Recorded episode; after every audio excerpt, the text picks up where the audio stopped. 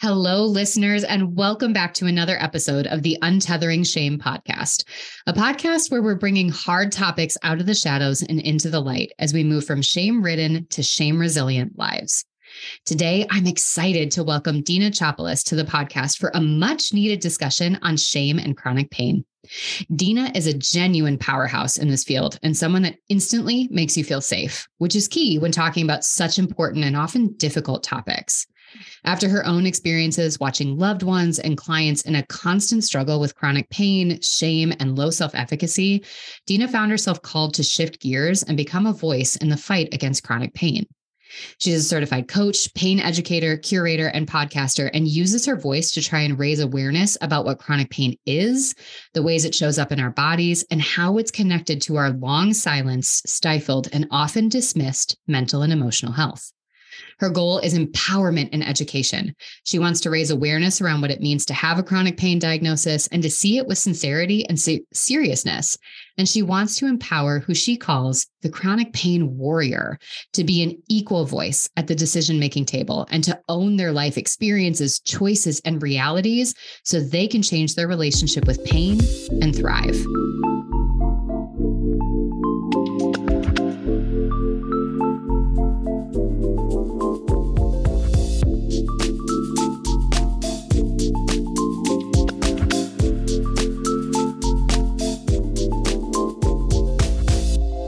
Deana, welcome. I'm so excited. Wow. Oh, thank you. That's that's just the best introduction I think I've ever had. oh, you're not the first person to say that. And I think it's just the idea that I get so excited to introduce people. It's oh. like like when I sit and write each one of my little intros for people, I go down a rabbit hole, like mm-hmm. because I'm just so I only want to talk to people who it doesn't have to be people that think the same as me, but it's people with an energy that I'm excited to know.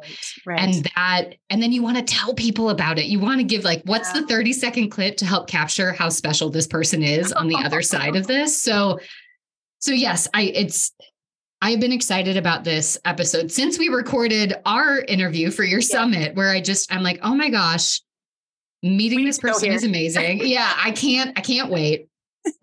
so I love to start every episode just getting kind of an emotional gauge where we're at in the room. So if you could describe how you feel right now with oh. one oh. word, how would you describe it? Oh, okay. I'm going to put some thought into this. My first thought was frazzled only because I just got home from picking up my son from school and I was two minutes before we pressed the record button. oh, I know that feeling. That's a hard one. Okay, I like it, frazzled. But uh-huh. beyond that, I would say, based on just us sharing this energy together, I just feel this sense of flow. Mm. Yeah. Good. Flow. I love it. I love it. I actually just finished watching the movie Soul. Have you seen it yet? Oh, yes, yes, yes, I did. Fantastic. Yeah. And there's like this part in there. I sometimes I think as a therapist, I need to learn how to turn that part of my brain off because I'm watching everything through a therapeutic lens. Yeah. And then I, I did it to a coaching client the other day where I pulled out a book on emotions from my dot from my three year old's bookshelf and was reading a book to a client because I'm like, this, it just, there's ways that we can receive information in such a different way. But one of the things in there is there's like this image of flow and obsession and sort oh. of negative obsessional thinking can exist. They're so close to each other. And so we can be in a state of flow, but we can get obsessed. We can overdo it.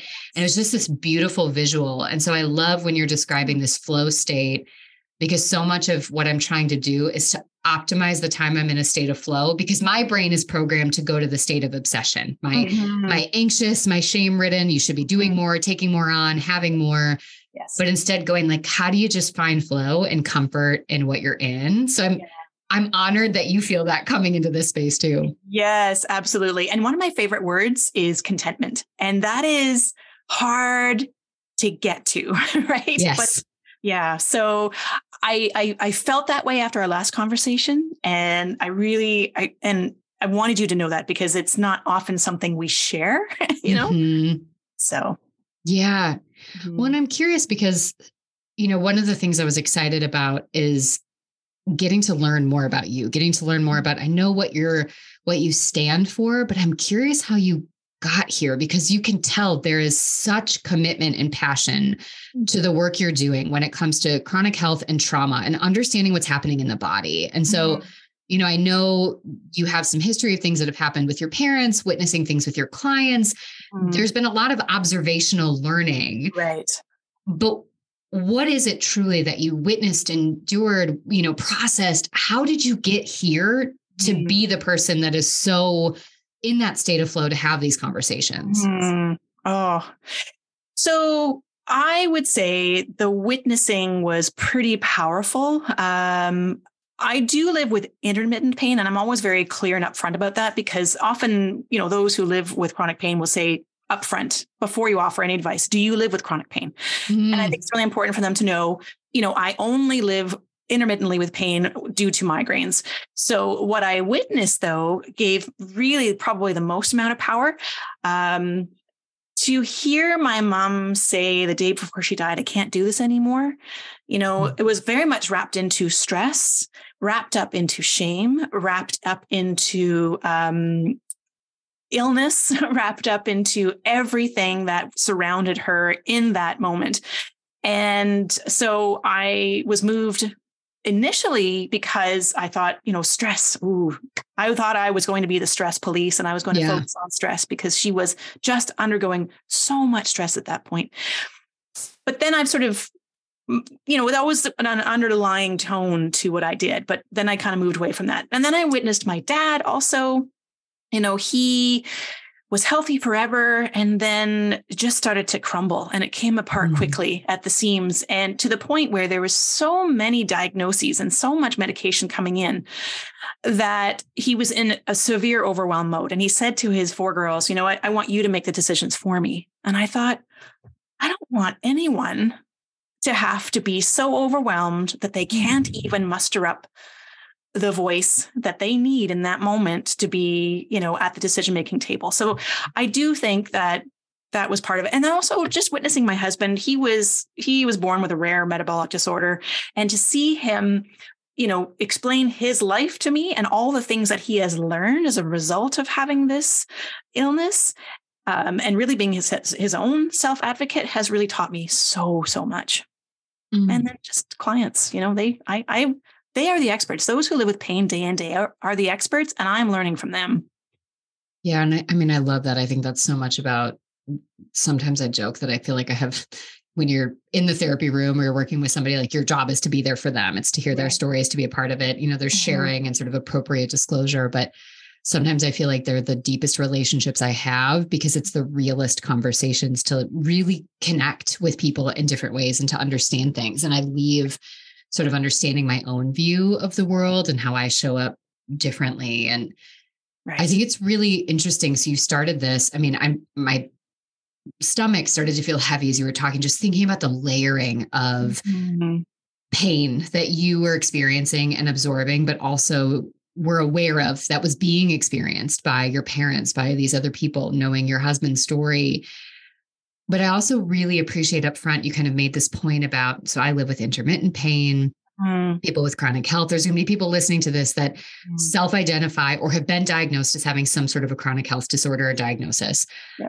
I also really think it's a term kind of on the flip side, like when mindfulness and meditation just became like the word the or uh, like we were saying it all the time. We didn't even know what it is. I feel like chronic pain in, in the opposite way is sort of thrown about like stress now to the point where I don't think people even really know what it means. And we yeah. don't take it very seriously as a culture. Mm-hmm. And so maybe before I ask you all the burning questions that are coming up, mm-hmm how would you define chronic pain? What does that actually mean? If somebody's like, I have chronic pain, or they think they might, or they've heard the term, what does that even mean? Right. So before I get into a clear answer, hopefully clear answer, um, I I do believe that that is our main problem as a society. We are trauma uninformed. We are pain mm. uninformed. So, you know, it's understandable that a lot of people are in a position that they are in. They're not getting the information. So, chronic pain truly means it is beyond three months time frame where there should have been the healing but there's still pain. So, for example, if you did some damage, you broke your ankle, um, you strained a tendon, you pulled a ligament, there is pain with that and pain is very protective but once we get to a certain point where the pain should have healed you know the images are showing hey there's nothing wrong here but mm-hmm. inside your body and your being, you know, I'm still in pain. Something's not right. That tends to be when we are sliding into chronic pain. So it's a time frame, um, and then things become very different as a process. Chronic pain is very different than acute, but the confusing part is they feel exactly the same.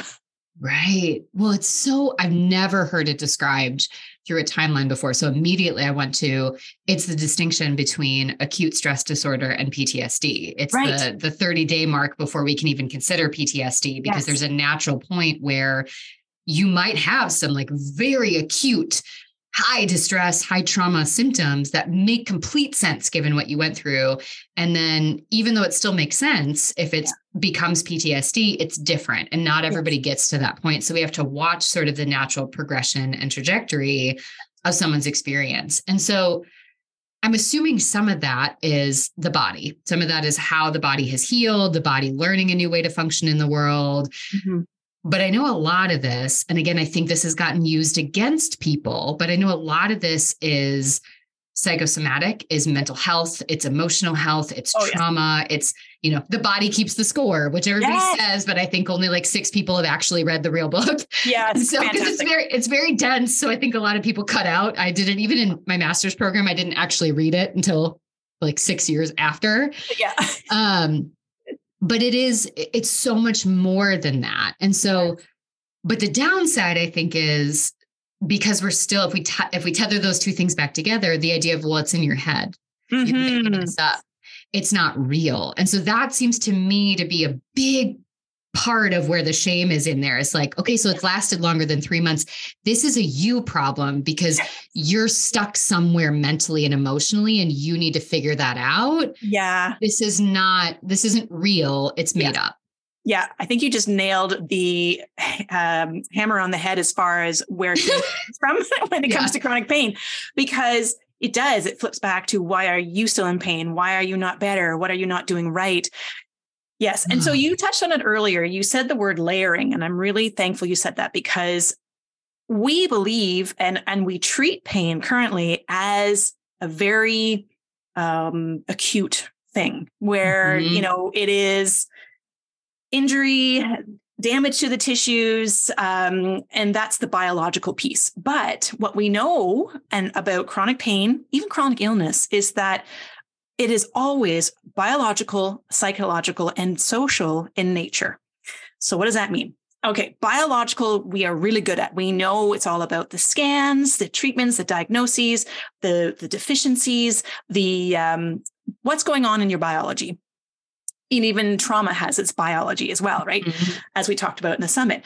Uh, and then there's the psychological. So even just saying that word can be quite triggering in the sense that mm-hmm. our community has heard way too many times it's all in your head. The psychological means um, the thoughts, the, the, the beliefs, um, you know, the, the, the, there's the, the, sorry, brain fart.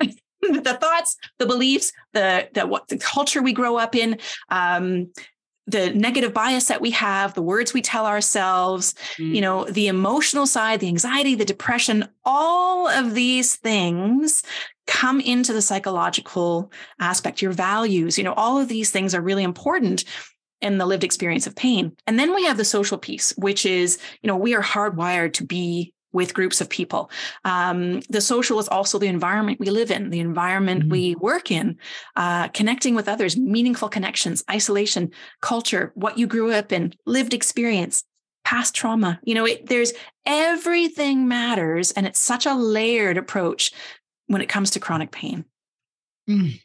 It's so I think back when I was starting my internship, I worked at a county mental health center and then I worked at an eating disorder clinic and saw very different patients in different settings. And in the county mental health center, there was this patient that had been there for decades. And she mm. would basically come and see all of the interns.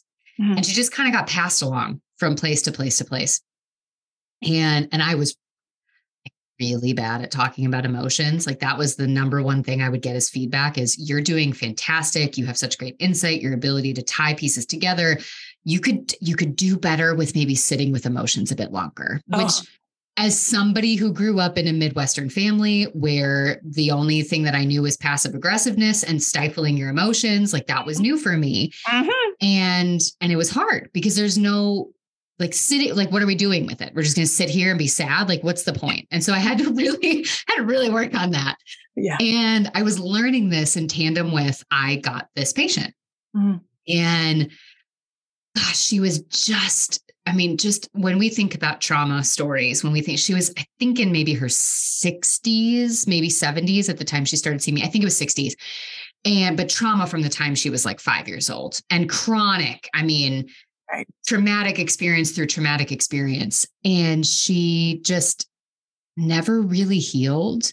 And I mm-hmm. think she just had comfort in coming someplace to talk. But there was a point where I was doing some of this work and starting to connect how the body this was maybe when i read chapter one of the body keeps the score and i was like this is too much but i did start to really think about trauma and how it's getting housed in the body and how she had chronic pain she had she had had an accident like 30 years prior, and she was still having pain mm-hmm. all the time.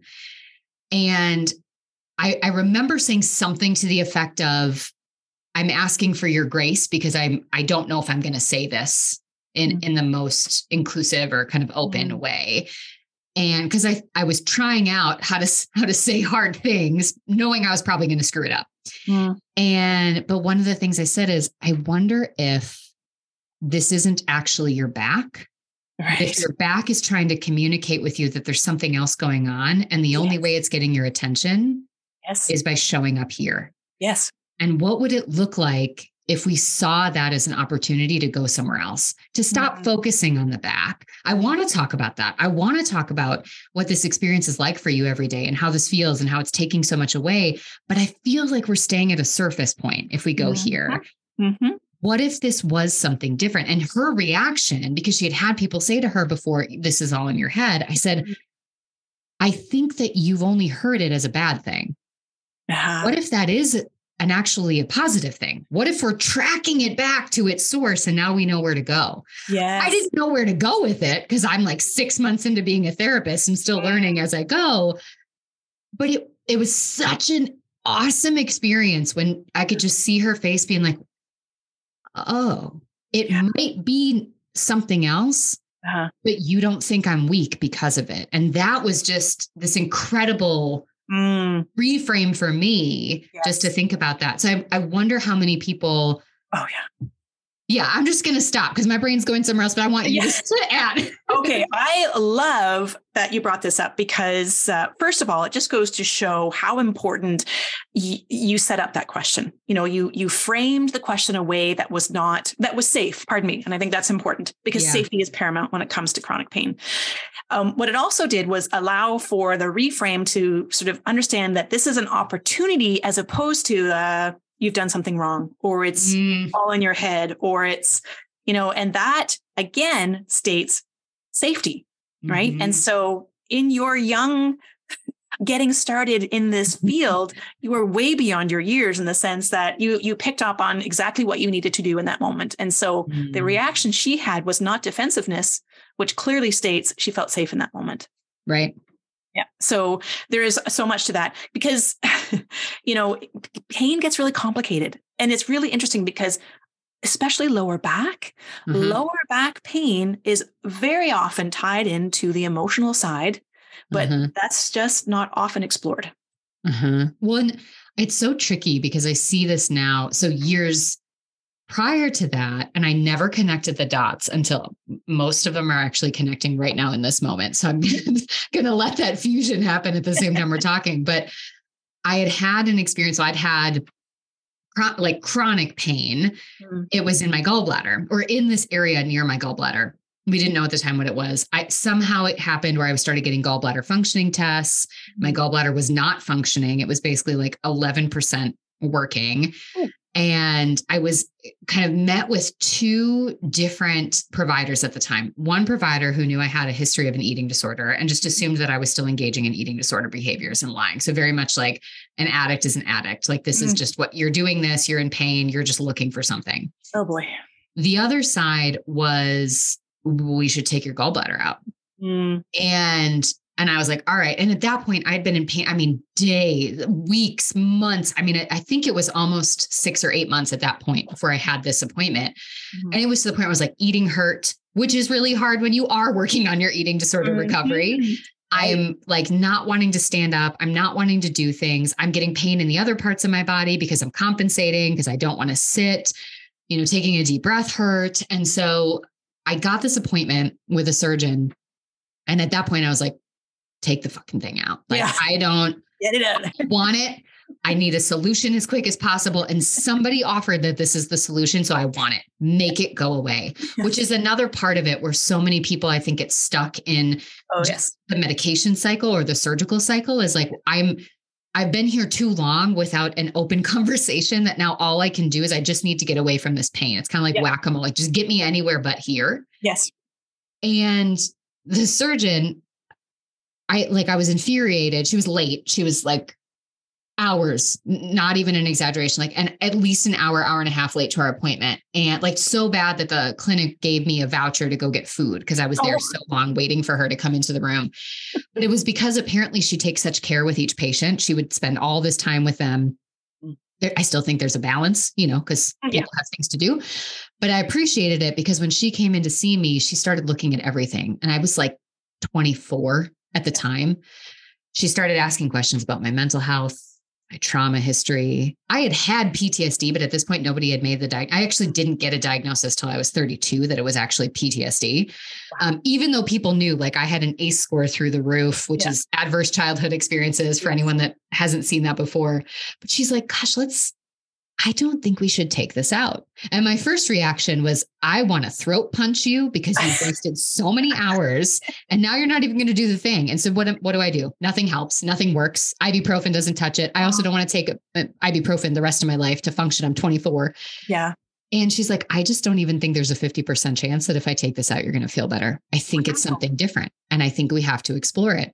Yeah unfortunately the docs i saw after that were still kind of in this like i think it's an eating disorder thing so i had to do a lot of work to find the right doctor which mm-hmm. maybe we put a pin in that and come back to because i yeah. think finding the right doctor or yeah. the right medical and mental health team to support you with chronic pain is really tricky yes and that's why people get in that place of disempowerment mm-hmm. but eventually i did get there and i think at the time my husband was in med school and my mother-in-law was very i wouldn't say anti-western medicine but like we're not just going to do surgery for no reason. Like, yeah, take her seriously. Yeah. So I would bring them to the appointments with me. So I had kind of a handle on it.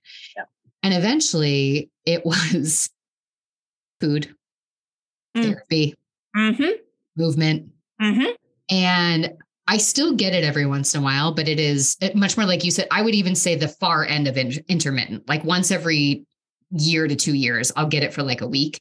And yeah. that's usually tied to months of stifling my emotions and I'll have to go back and be like, shit, you're doing the thing again. Mm-hmm, mm-hmm. But it was it was crazy. I mean, I had I did a few things. I did some peppermint oil and and probiotics and prebiotics and all this kind of stuff.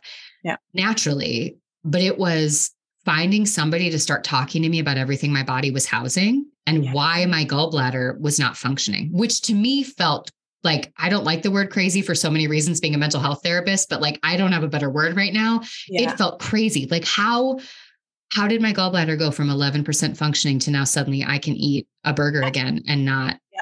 have all these problems? And but that was hard. And it was hard for me to get on the bandwagon to even try it because, again, I had been in pain for so long. I hadn't been taken seriously. I had been told a solution that then I was told I wasn't going to have. I tried all these other things. And now I've got to put all this work in, which felt overwhelming for a possible change. Yeah. It was just, it was a lot. And I yeah. think the the connection I'm making back now to this woman that I had, this client, was how much of that mm-hmm. was questions that were left un- unasked. Absolutely. And opportunities, you know, not explored. Absolutely.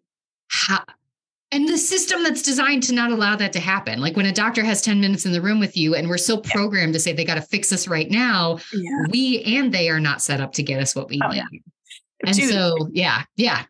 Yeah, no, you you you nailed it again. Uh, honestly, I um that's why I love our conversations because you you get it. Uh there's so much so I, I can unpack there.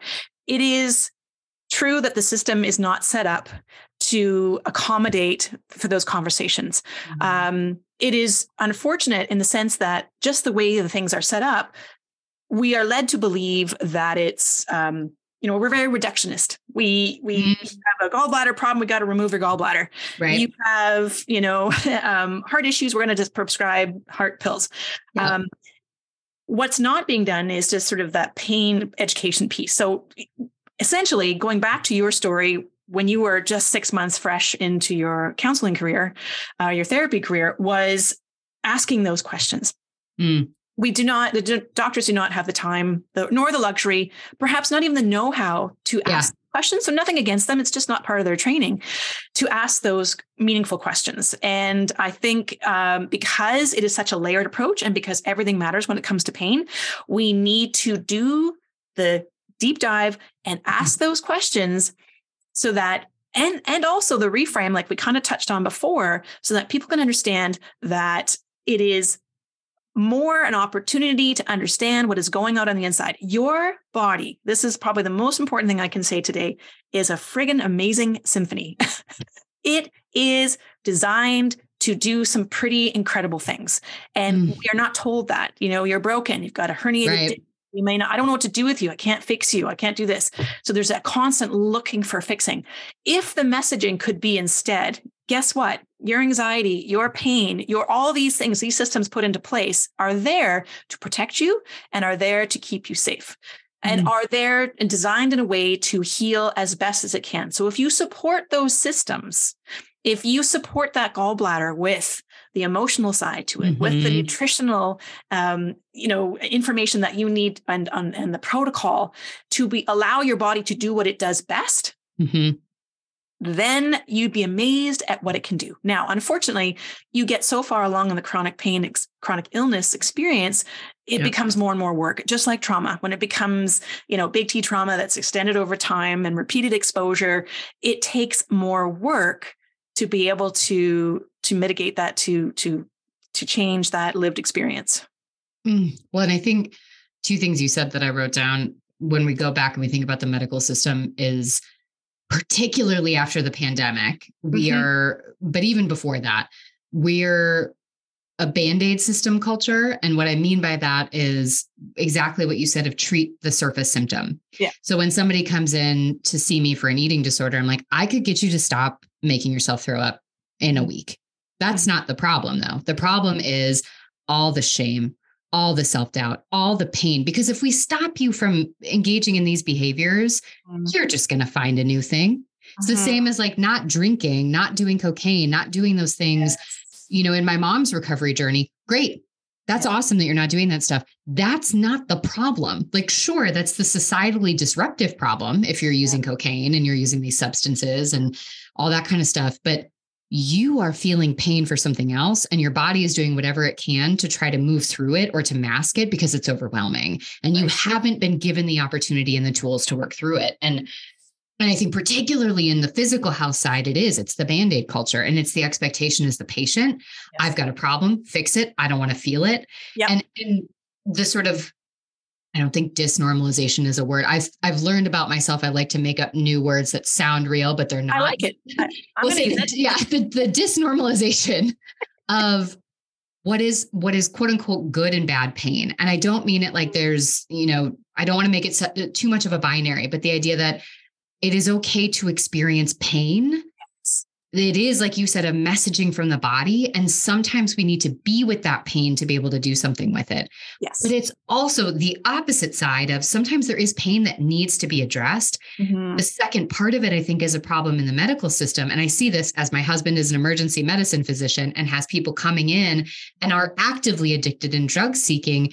It's really hard for, I think, the medical community to not become almost robotic and desensitized to asking the questions sure. because we're we're responding to an opioid crisis mm-hmm. we're responding to this epidemic of people years of people not getting what they needed in terms of meaningful conversations nurture love secure connection all the things that we on the mental health the coaching the the caregiving side are trying to combat now we've got people that are on this end of the spectrum and i think people burn out So then they've got the next person coming in talking about pain, and immediately they go, You just want a prescription. Right. So it it's less now about even the willingness and the know-how, but the jaded pulling away from wanting to ask the question because mm-hmm. you're so programmed to think it's like a bullshit meter and you just yeah. think it's happening. And that to me, that's the larger issue that then the individual that is suffering, the individual that is struggling, the people you're working with every day, they get to the point where they are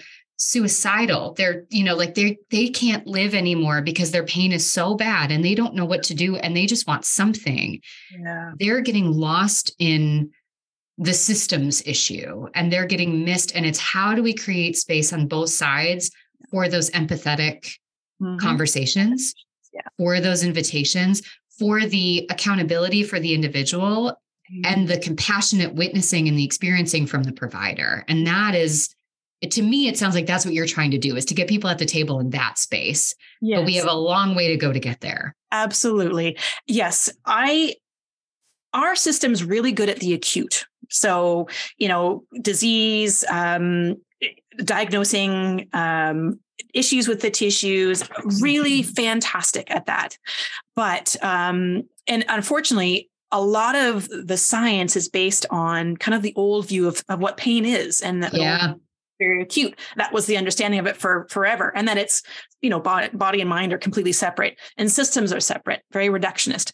Mm-hmm. But chronic pain is not that. It's it's kind of the opposite. And so it does take creating space to have those conversations. It does take um, asking questions and having courageous, you know, leaps of faith um, like you did to be able to trust that your doctor's saying, I don't think we need to take your gallbladder out. I think we need to explore other points. And so thank goodness, you know, she yeah. believed that there's so much more to it because there is, there is absolutely so much more.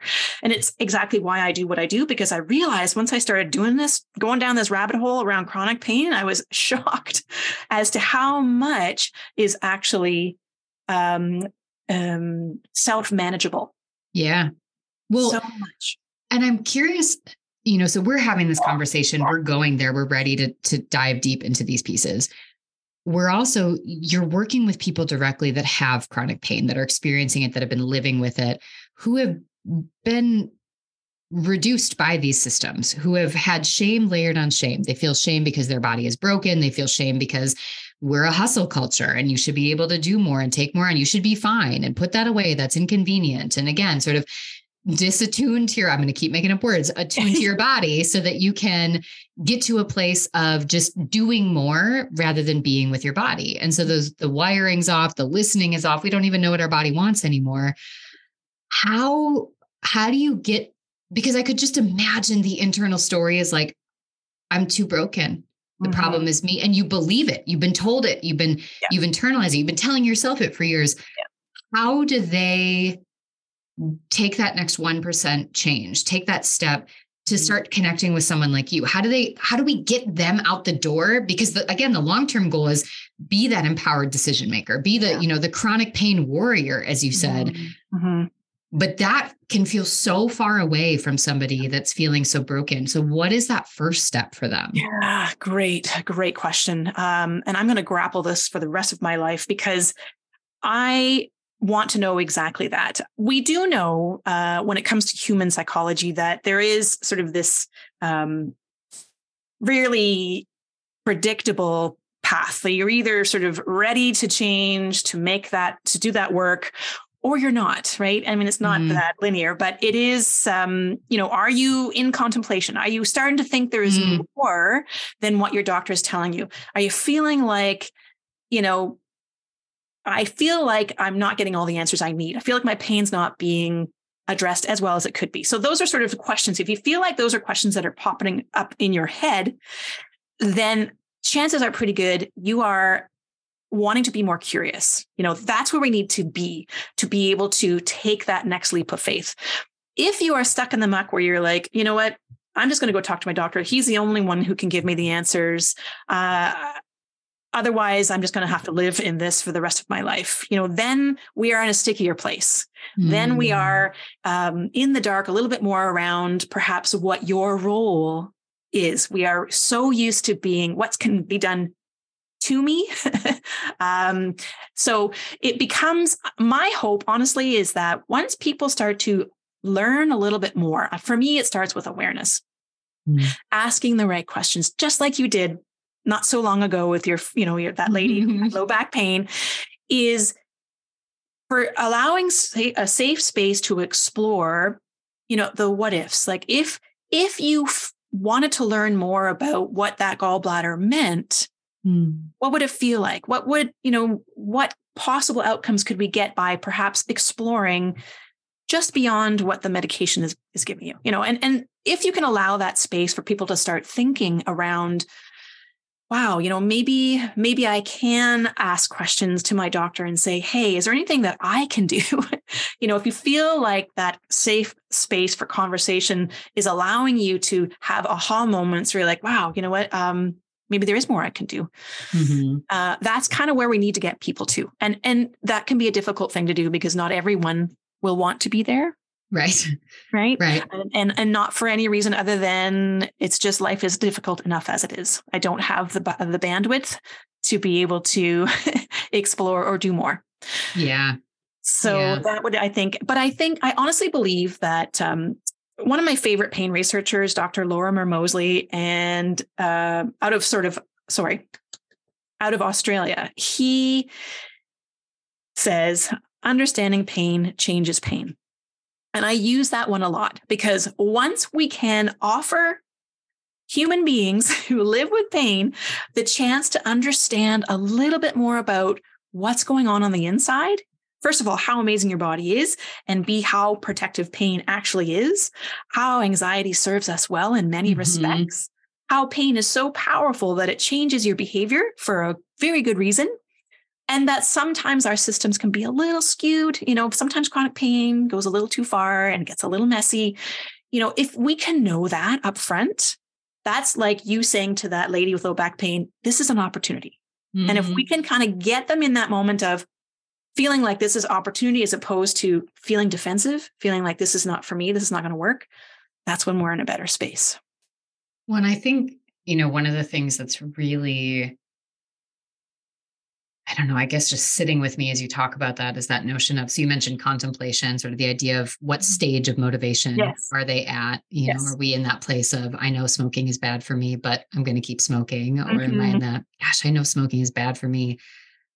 I'm still smoking. And maybe, maybe I want to explore something else. You know, there is that mm-hmm. natural phase in presentation. It's also, realizing i think what you've maybe found for yourself or held on to is the idea that we can't bulldoze anybody into being motivated right. to do the work no, and to change their mindset. And right. so i think the question also is how are you feeling? If you go back to your word if you go back to contentment if we go back to fulfillment mm-hmm. are you feeling content? Are you feeling fulfilled yes. in your life? And what does that mean? What does that look like? Right and is this it? Because you deserve to feel those things. And yeah. sometimes that means working with things like if somebody was born and they require the use of a wheelchair for their body to move around, yeah. that might be the way they get around the world. And we might, that might be a radical acceptance point. You use a wheelchair yeah. and the world isn't always designed to make everything as, as accessible and easy for you.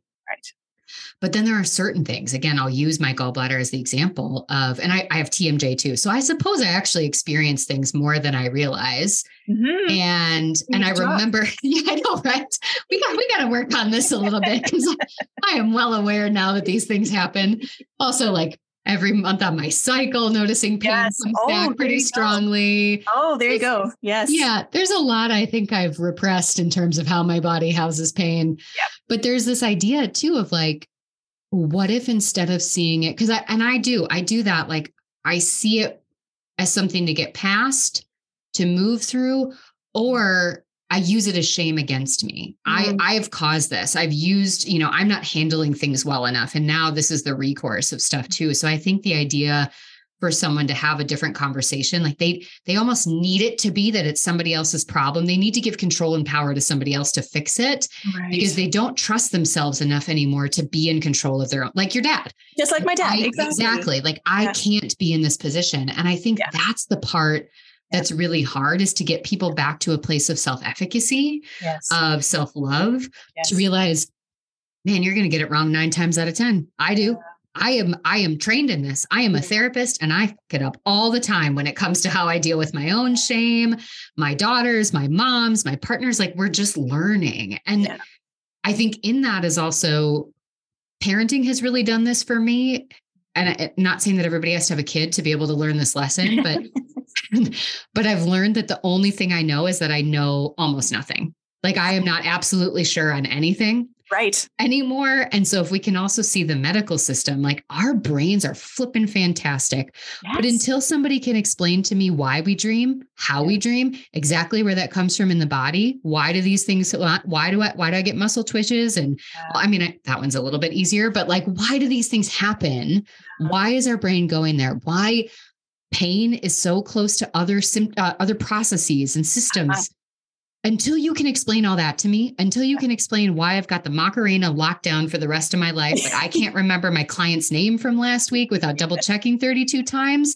Yeah. We don't get the brain fully yet. And the brain is not disconnected from the body. Right. It is the central hub in the body. So I yeah. think it's getting back to you didn't mess up.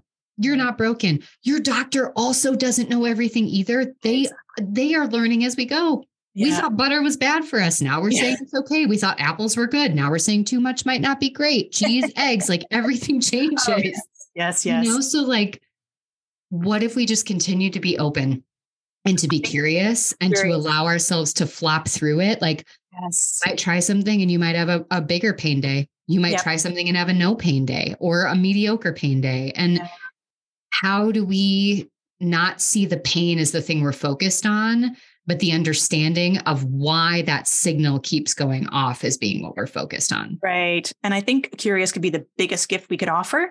And just to get back to what you were saying around, you know, just shame and emotions in the brain and pain, like they're they're a powerful sisterhood. you know, yeah. they do play off each other. And once we start to understand that, you know, the brain is just so damn interesting and so involved in your pain experience uh, and here are the reasons why. And i mean I, sometimes i get caught up in the explanation when you don't want to overdo that but at the same time i think it's important for people to understand it's kind of make making sense of yeah. why when i am really feeling sad my pain is amplified you know mm. so and and i mean shame in itself is such a deep emotion that yes it's absolutely going to have its impact on pain right. but it also serves its purpose too because it's kind of showcasing okay i'm not living true to my values right now so i need to do mm. something mm. Right. And so that's what pain does. It is so powerful, so effective. It's trying to tell us to do something different. Mm. Yeah, I, I I love I mean obviously I would love to talk to you for 6 more hours on this because I just it's that flow you described in the right. beginning. Yeah. I keep I pulled your website back up as we were talking just because I love I love the the logo, the the waves, and people oh. can't see that in your background because you know we're just listening, but they're, they're in the background too. But I just love this idea of really thinking about ripples and the experience and that's a lot of the work that I do with people when it comes to you know we're not we're not doing shame absolution that's not possible shame mm-hmm. is an emotion we're going to have yeah. it for the rest of our life we're always going to feel like there's a threat yeah. we're talking about shame resilience and i think what we're talking about here you know i love that pain to possibilities and you mm. like that being your company name like that's the point is like we are talking about pain resilience we're talking about the goal isn't to rid you of pain. No. The goal is to learn how to attune yourself to see pain as a really powerful communication source, to not be so afraid of it, to be open to it, and to recognize again, sometimes there's pain that's like, I just was working out and something popped and I can't move. Yep. I should probably go see my doctor because I can't move my foot for, you know, whatever. Mm-hmm. And then there's a different type, like what we're describing here the the soreness, the tension. I'm now again connecting the dots to my TMJ. Mm-hmm. What is it about the sort of themes, the experiences? And I think it's also us becoming curious as researchers mm-hmm. to realize that gosh, I don't know anything about my body yet. Like I'm I'm 35 and I am just starting to figure out what my body needs to yeah. feel full, to feel complete, to feel rested, to feel like I don't know. And it's changing all the time. It was different before I had a kid. It was different mm-hmm. before I was in my 30s. And, you know, it's going to keep evolving. And so I think it's that. And so I think about this and I think about, okay, so people that are listening to this, there's going to be sort of two sides of listenership. One is going to be the person that's I experience chronic pain, may or may not have had it diagnosed, may or may not have already named it, but they're there, they experience it. And then the second cohort will be people that they don't experience this, but they recognize somebody in their life does, and they want to be a better listener. They want to be a better question asker. They want to be more in line with yeah. what we're talking about. And so I don't know if it'll be the same or both, but I'm mm-hmm. thinking about if you could kind of gift the listeners with mm-hmm. what their one takeaway because they might be overwhelmed like this is a lot like my yeah. brain is going in a million directions oh, as i'm connecting dots what what would be that next step what would be that sort of curious unturning place for those two groups that maybe we could invite them to take mm-hmm. as we mm-hmm. wrap up the episode mm, okay yeah, I keep coming back to curiosity. I really do mm. because uh, I think if if if loved ones or those who live with pain um, can be open enough and curious enough. And that can be really hard when you're living and when you're having a really bad pain day. Maybe that's not the day you start your curiosity. Maybe you just get through the day, and that's okay. But when you do have a moment when you think, I think there is more to this, be curious uh, that's when the door opens just a crack and we let the yeah. light in and we seek out information. Now, the problem is with a chronic pain experience, you're seeking information um, all over the place. Mm-hmm. Um, but, you know, there's a lot of good content out on YouTube. there really is. Um, they can reach out to me. Just start to explore. I think that curiosity is key.